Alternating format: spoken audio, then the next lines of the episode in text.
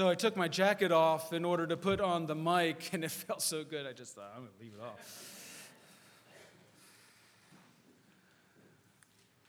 So um, I'm thinking to myself, um, man, the Spirit is moving through the valley. And then I realized, no, it was just Iron Man.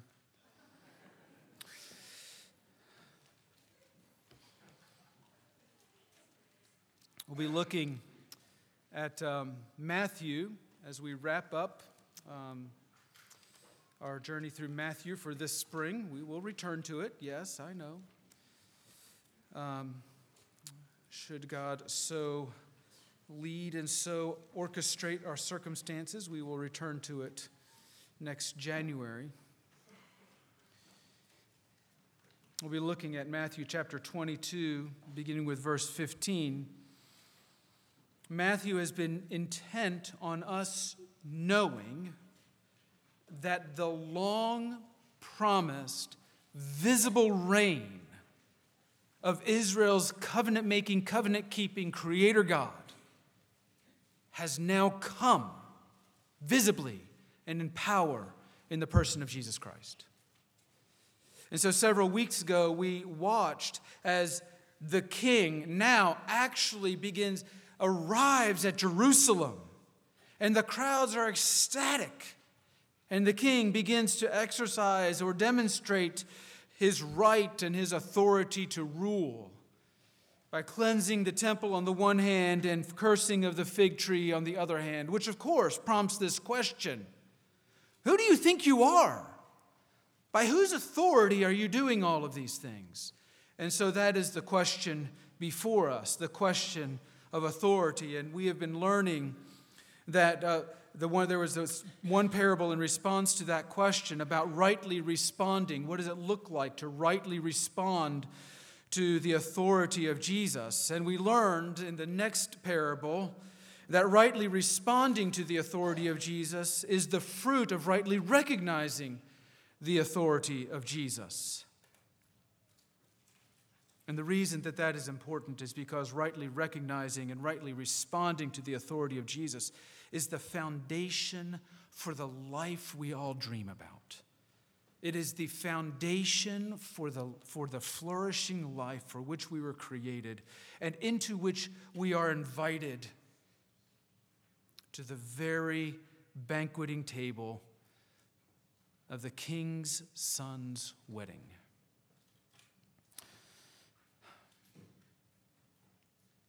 Those answers, as counterintuitive as it may feel to us, are offensive and threatening, especially to those whose life depends upon being seen as authentically and genuinely right. And so, who, in consequence of that, cannot bring themselves to recognize Jesus for who he is, because in recognizing Jesus for who he is, we find that we must give up most of what we have accumulated and accomplished. And so, being captive to the spirit of the age, this leads them to challenge Jesus and any who would follow Jesus at every turn. These are challenges which continue to this day. Our passage is the first of four challenges to the person of Jesus, to the work of Jesus, the authority of Jesus that overflows in challenges to the followers of Jesus. These are challenges that on the surface emanate from the Pharisees, but in fact emanate from the spirit of the age. And these are challenges that confront us, even today, all around us, and conflict us from within. For if he is who he says he is, that means that everything that I am naturally and instinctively inclined to call and celebrate as righteous and good and wise must be redefined, must be reordered, or must be replaced. This fact means that if we are rightly recognizing and rightly responding to the authority of Jesus, we will find ourselves the targets of our culture's passion to destroy Jesus. And that's hard. For we will find ourselves and we will increasingly recognize ourselves living as dual citizens. Dual citizens of two feuding kingdoms, each of which lay claim to our ultimate allegiance. And so we become both the sphere of and party to these dueling allegiances of our dual citizenship. Now, I know some of you saw the sermon title and you said, Silly Dan, you misspelled it. I have not. Our children are dual citizens. That is to say, they hold full citizenship in both Japan and in the United States. And sometimes in class, when they're studying history, and they are studying the history of World War II, they find that they are at the crossroads of dueling visions of history as they come up on Pearl Harbor Day or the history of Hiroshima and Nagasaki. We are dual citizens who often find ourselves caught in the middle of dueling kingdoms. Sometimes the duel happens within our own heart. And that is what is happening here as the Pharisees now come and challenge Jesus with this question about paying taxes to Caesar. So read with me Matthew chapter 22, beginning with verse 15. Then the Pharisees went and plotted how to entangle him in his words. And they sent their disciples to him along with the Herodians, saying, Teacher, we know that you are true and you teach the way of God truthfully, and you do not care about anyone's opinion, for you are not swayed by appearances. Tell us then what you think. Is it lawful to pay taxes to Caesar or not? But Jesus, aware of their malice, said, Why put me to the test, you hypocrites? Show me the coin for the tax. And they brought him a denarius. And Jesus said to them, Whose likeness and inscription is this? And they said, Caesar's. Then he said to him, Therefore, render to Caesar the things that are Caesar's, and to God the things that are God's. And when they heard it, they marveled, and they left him and went away. In modern parlance, boom! This is the Word of God to us, His people, who find ourselves often navigating these exact kinds of challenges, that we may know His wisdom, that we may know His, his courage and His might. So let us go to Him in prayer. And so, Father, we do pray that you would strengthen us by this, your word. You would shape us by this, your word you would guide us by this your word.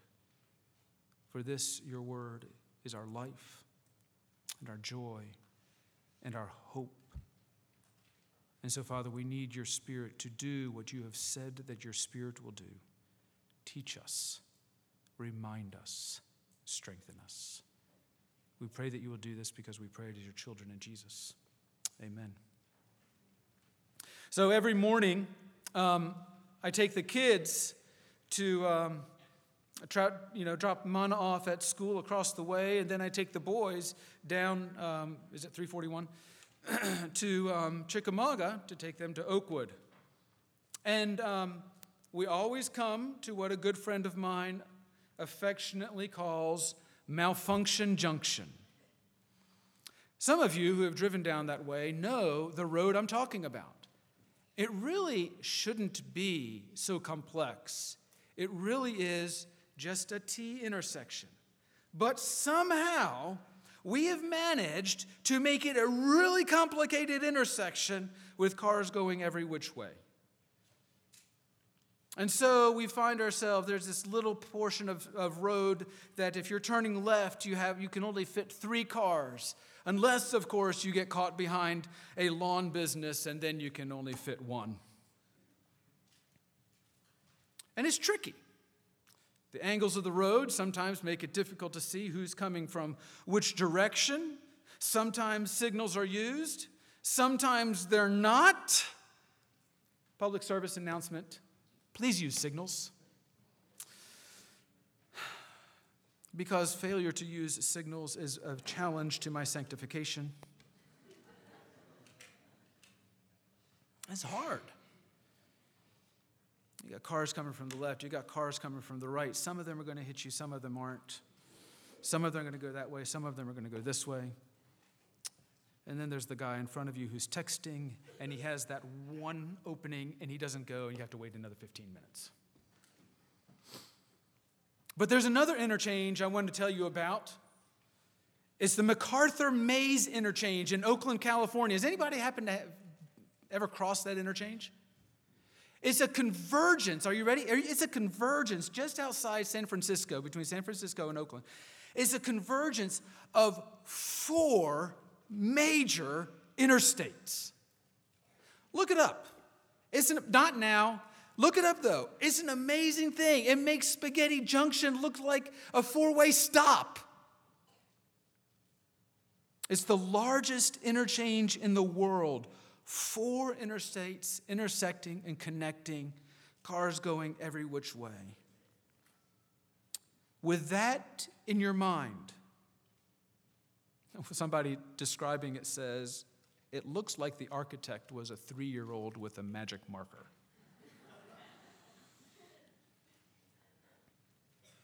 With that image in your mind, though, I want to help you to locate yourself as a follower of Jesus Christ.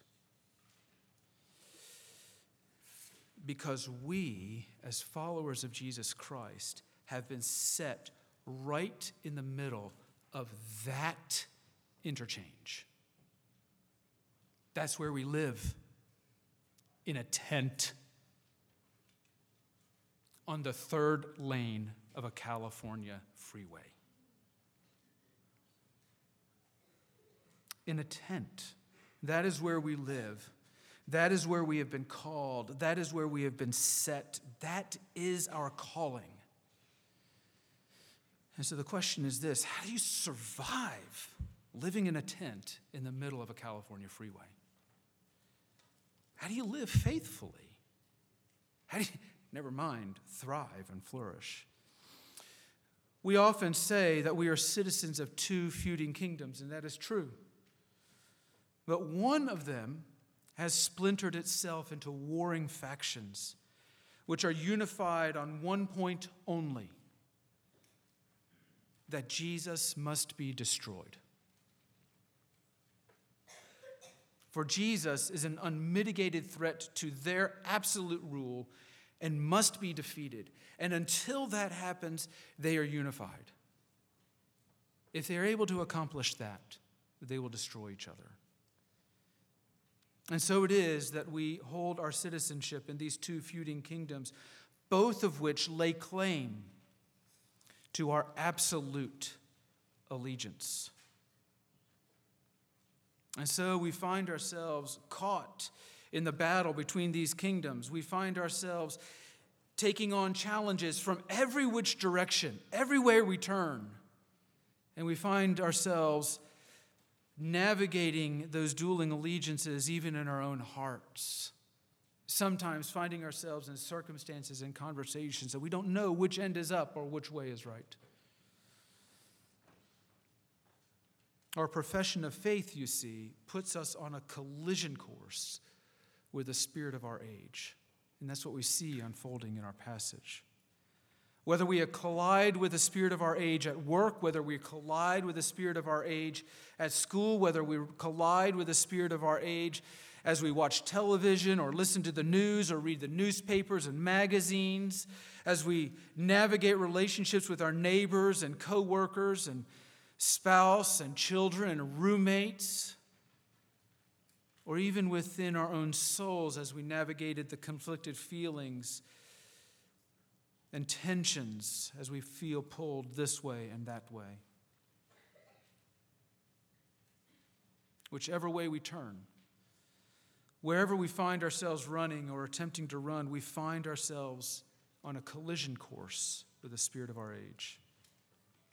In such moments, it is important for us that we have a clear and confident understanding of our dual citizenship and his responsibilities so that we may faithfully navigate the tensions involved.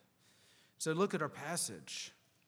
Almost immediately, rightly recognizing and responding to Jesus is the key to building a, a home we see at the end of chapter 21 and in chapter 22. Indeed, it is the invitation by which we are welcomed into the wedding banquet of the Lamb.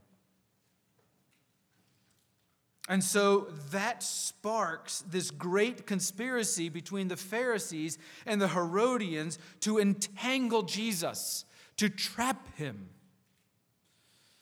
to begin undermining his popularity. It's interesting to note, though, that the Pharisees and the Herodians were not real good friends. They were united on one point only, and that point is Jesus is dangerous.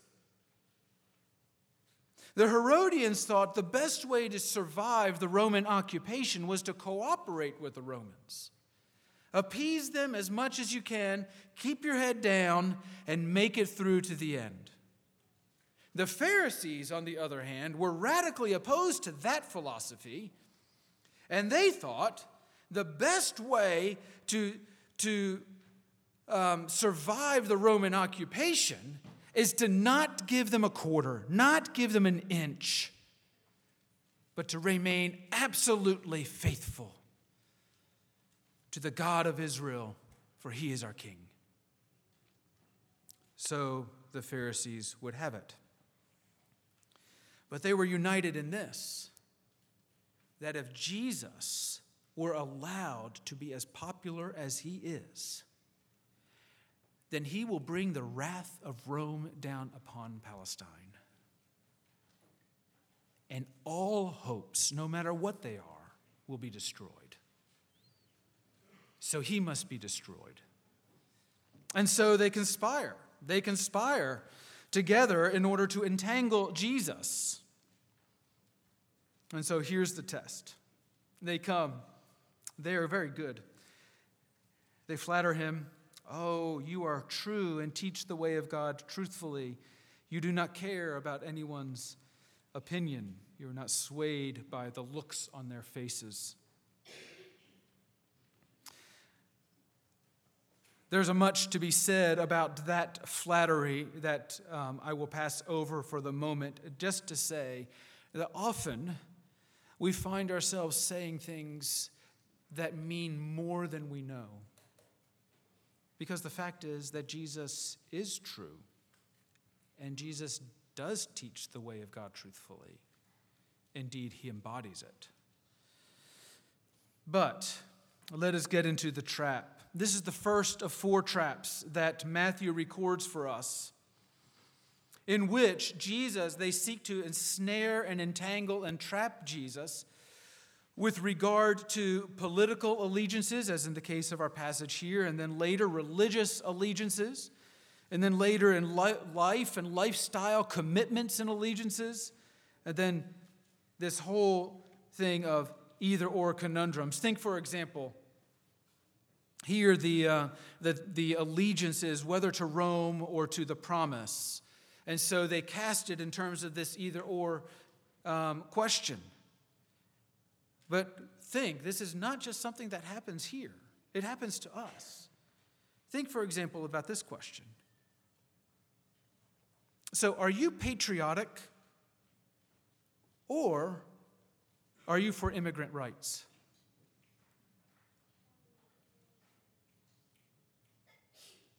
Our culture says you can't be both.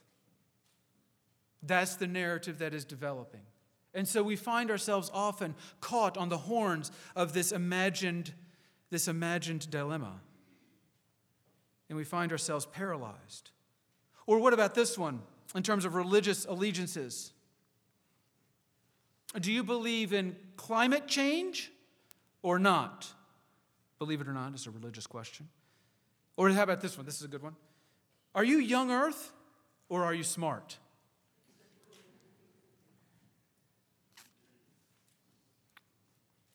Are you a grace person or are you a law person? I know, I've gone to Medlin. Are you a freedom person or are you an obedience person? Are you for the peace of the church or are you for the purity of the church? Or think about something like, something like this in terms of lifestyle commitments and allegiances. Are you a homeschool person, a private school person, or a public school person?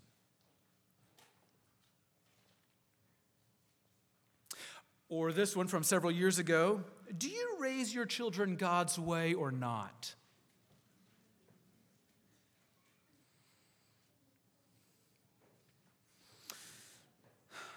Mako and I read that book and we didn't like it, so I guess we're not raising our children God's way. I don't understand. Here's, here's one for you Are you a saver or are you generous? Do you see how the spirit of our age seeks to trap us on the dilemmas? I see my brother shaking his head. Here's another one for you in terms of the kinds of either or conundrums we find ourselves in. Are you a Black Lives Matter or are you a Blue Lives Matter?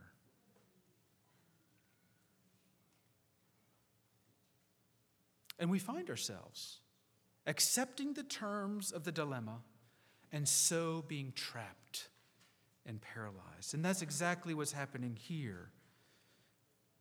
Tell us then, is it lawful to pay taxes to Caesar or not? The question, you see, is pitting the reign of Caesar against the reign of God, because the language of lawfulness there is referring to the law of God. In Deuteronomy chapter 17, there's this indication that then an interpretation and extrapolation came to be understood that if you're really faithful to God, you don't pay taxes to a foreign occupier. You shall not let a foreigner reign over you. Deuteronomy chapter 17, we learn. And so they find themselves in this dilemma. They find themselves presenting Jesus with this dilemma. Well, is it lawful according to the law of Moses? Law of Moses. Everybody understands what it means to pay taxes to Caesar or not. So you understand the dilemma. If Jesus says, yes, it is lawful to pay taxes to Caesar, you have to understand it's blasphemy. Whose likeness is on the coin? Caesar's. Whose inscription is on the coin? Caesar's. And what is the, the inscription? The divine August Caesar. You see, the Jews were passionately opposed to any image of human being, never mind a human being claiming to be divine. In fact, some commentators wonder how it is that the Herodians and the Pharisees could produce such a coin within the walls of Jerusalem because carrying the image around with you was itself considered blasphemous, according to some commentators. To carry in the image of a foreign God into the city of the living God. And so some commentators argue that Jesus says, Well, hand me that coin there. You know, the one that's required of you for the Roman tax? The one, that one, that one that's right there in your pocket? Yeah, hand that to me. Oh, I'm sorry. You had that in your pocket? In Jerusalem? Jesus is far too gracious to respond the way I do.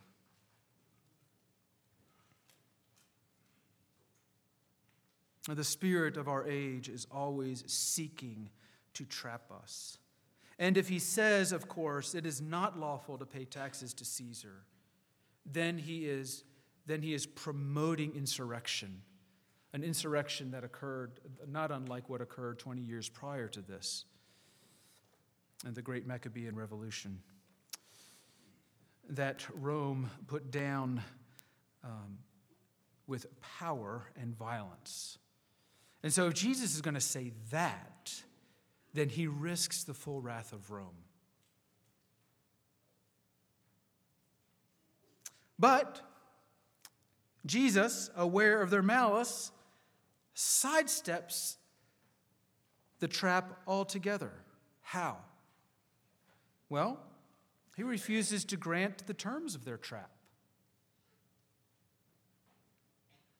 The, in this case, the trap is premised on the reign of God and the reign of Caesar being roughly equivalent powers and competing.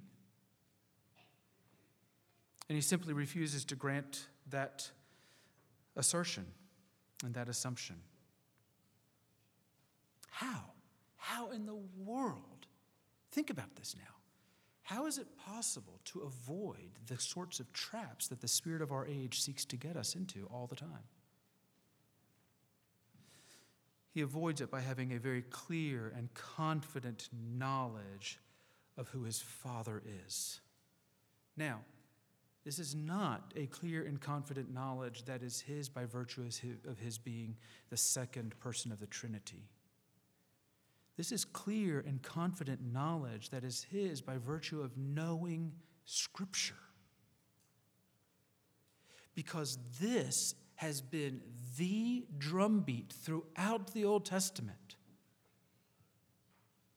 that the little old God of Israel, Yahweh, is the supreme world power. He trumps the power of Egypt. He trumps the power of Babylon. He trumps the power of Persia. Our God, He is the world power.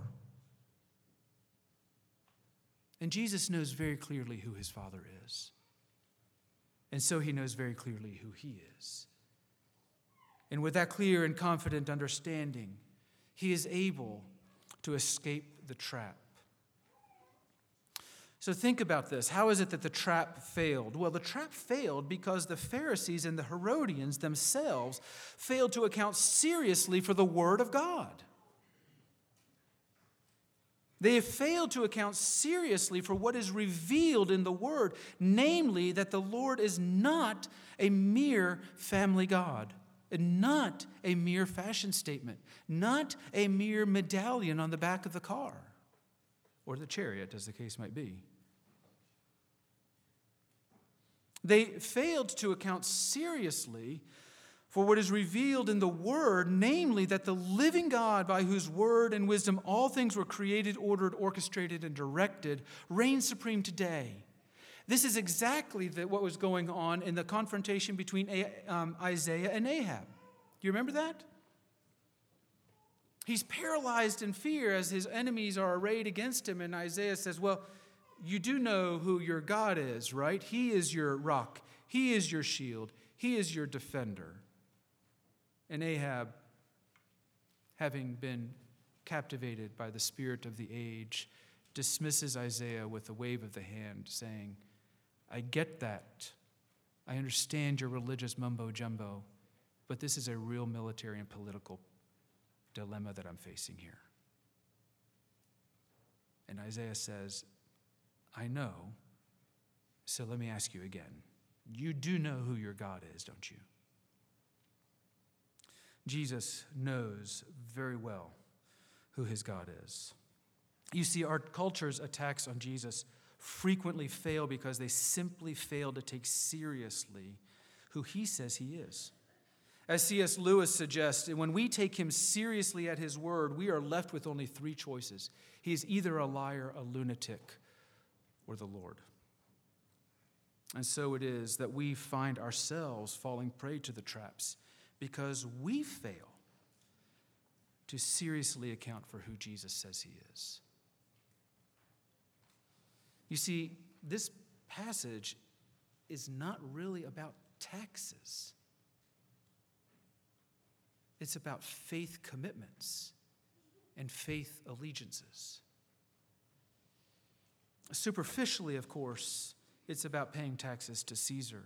Superficially, of course, it's about obedience to governing authorities. but rather it is about do you, by faith, rightly recognize and so rightly respond to the reign of Jesus in your every circumstance?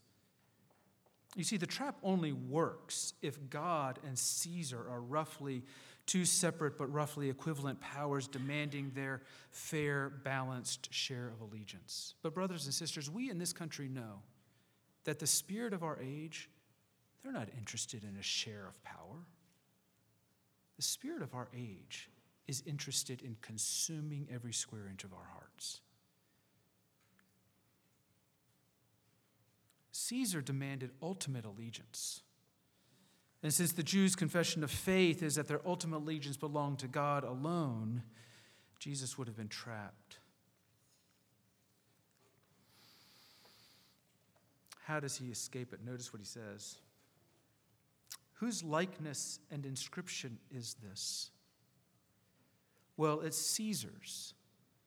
And so he says, Well, then give to Caesar what belongs to Caesar. Here's what he doesn't say Whose likeness is imprinted upon you?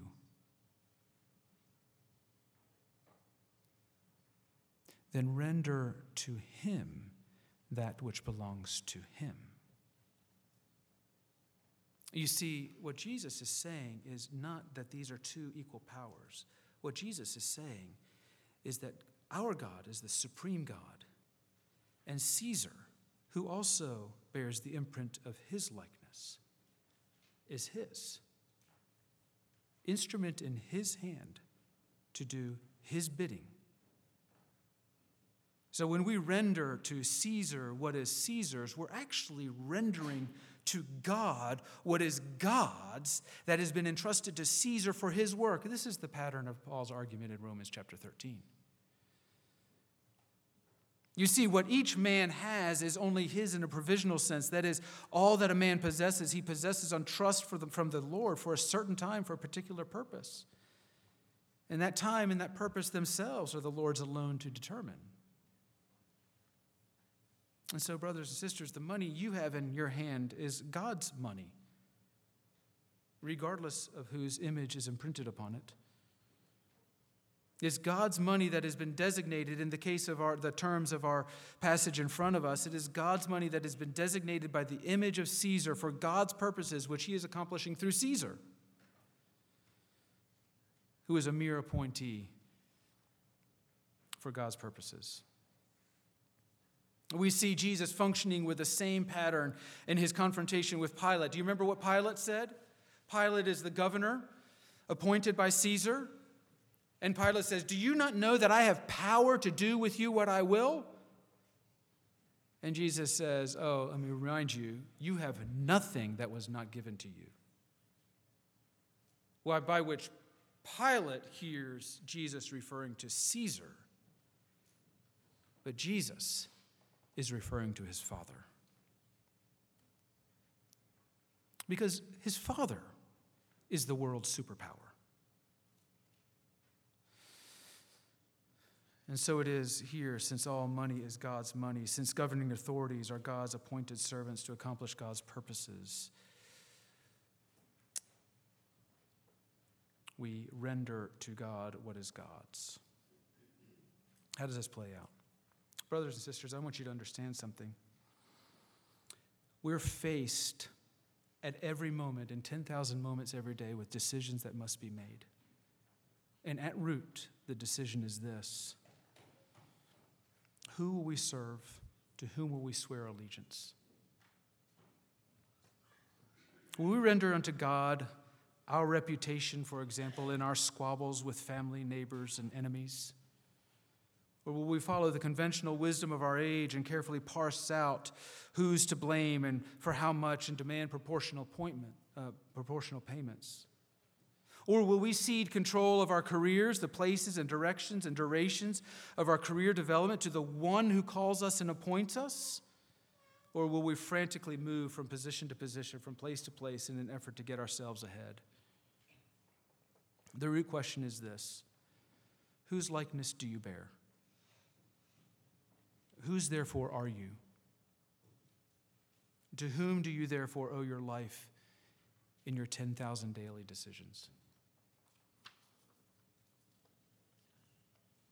Or in our difficult relationships, because you see, all of our relationships are built upon an array of faith decisions.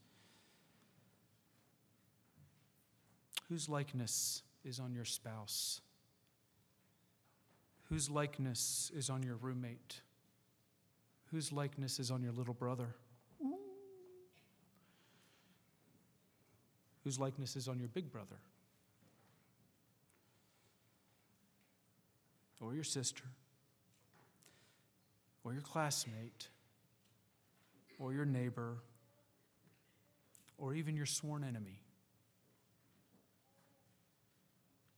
Therefore, brothers and sisters, let us render to the one whose image is on them the honor he is due by honoring them. You see, at root, we must ask who do we know our Father to be by the arrival of Jesus? And who do we know Jesus, therefore, to be? You see, our answer to those questions will play out not by our words, but in the 10,000 daily decisions we make every day.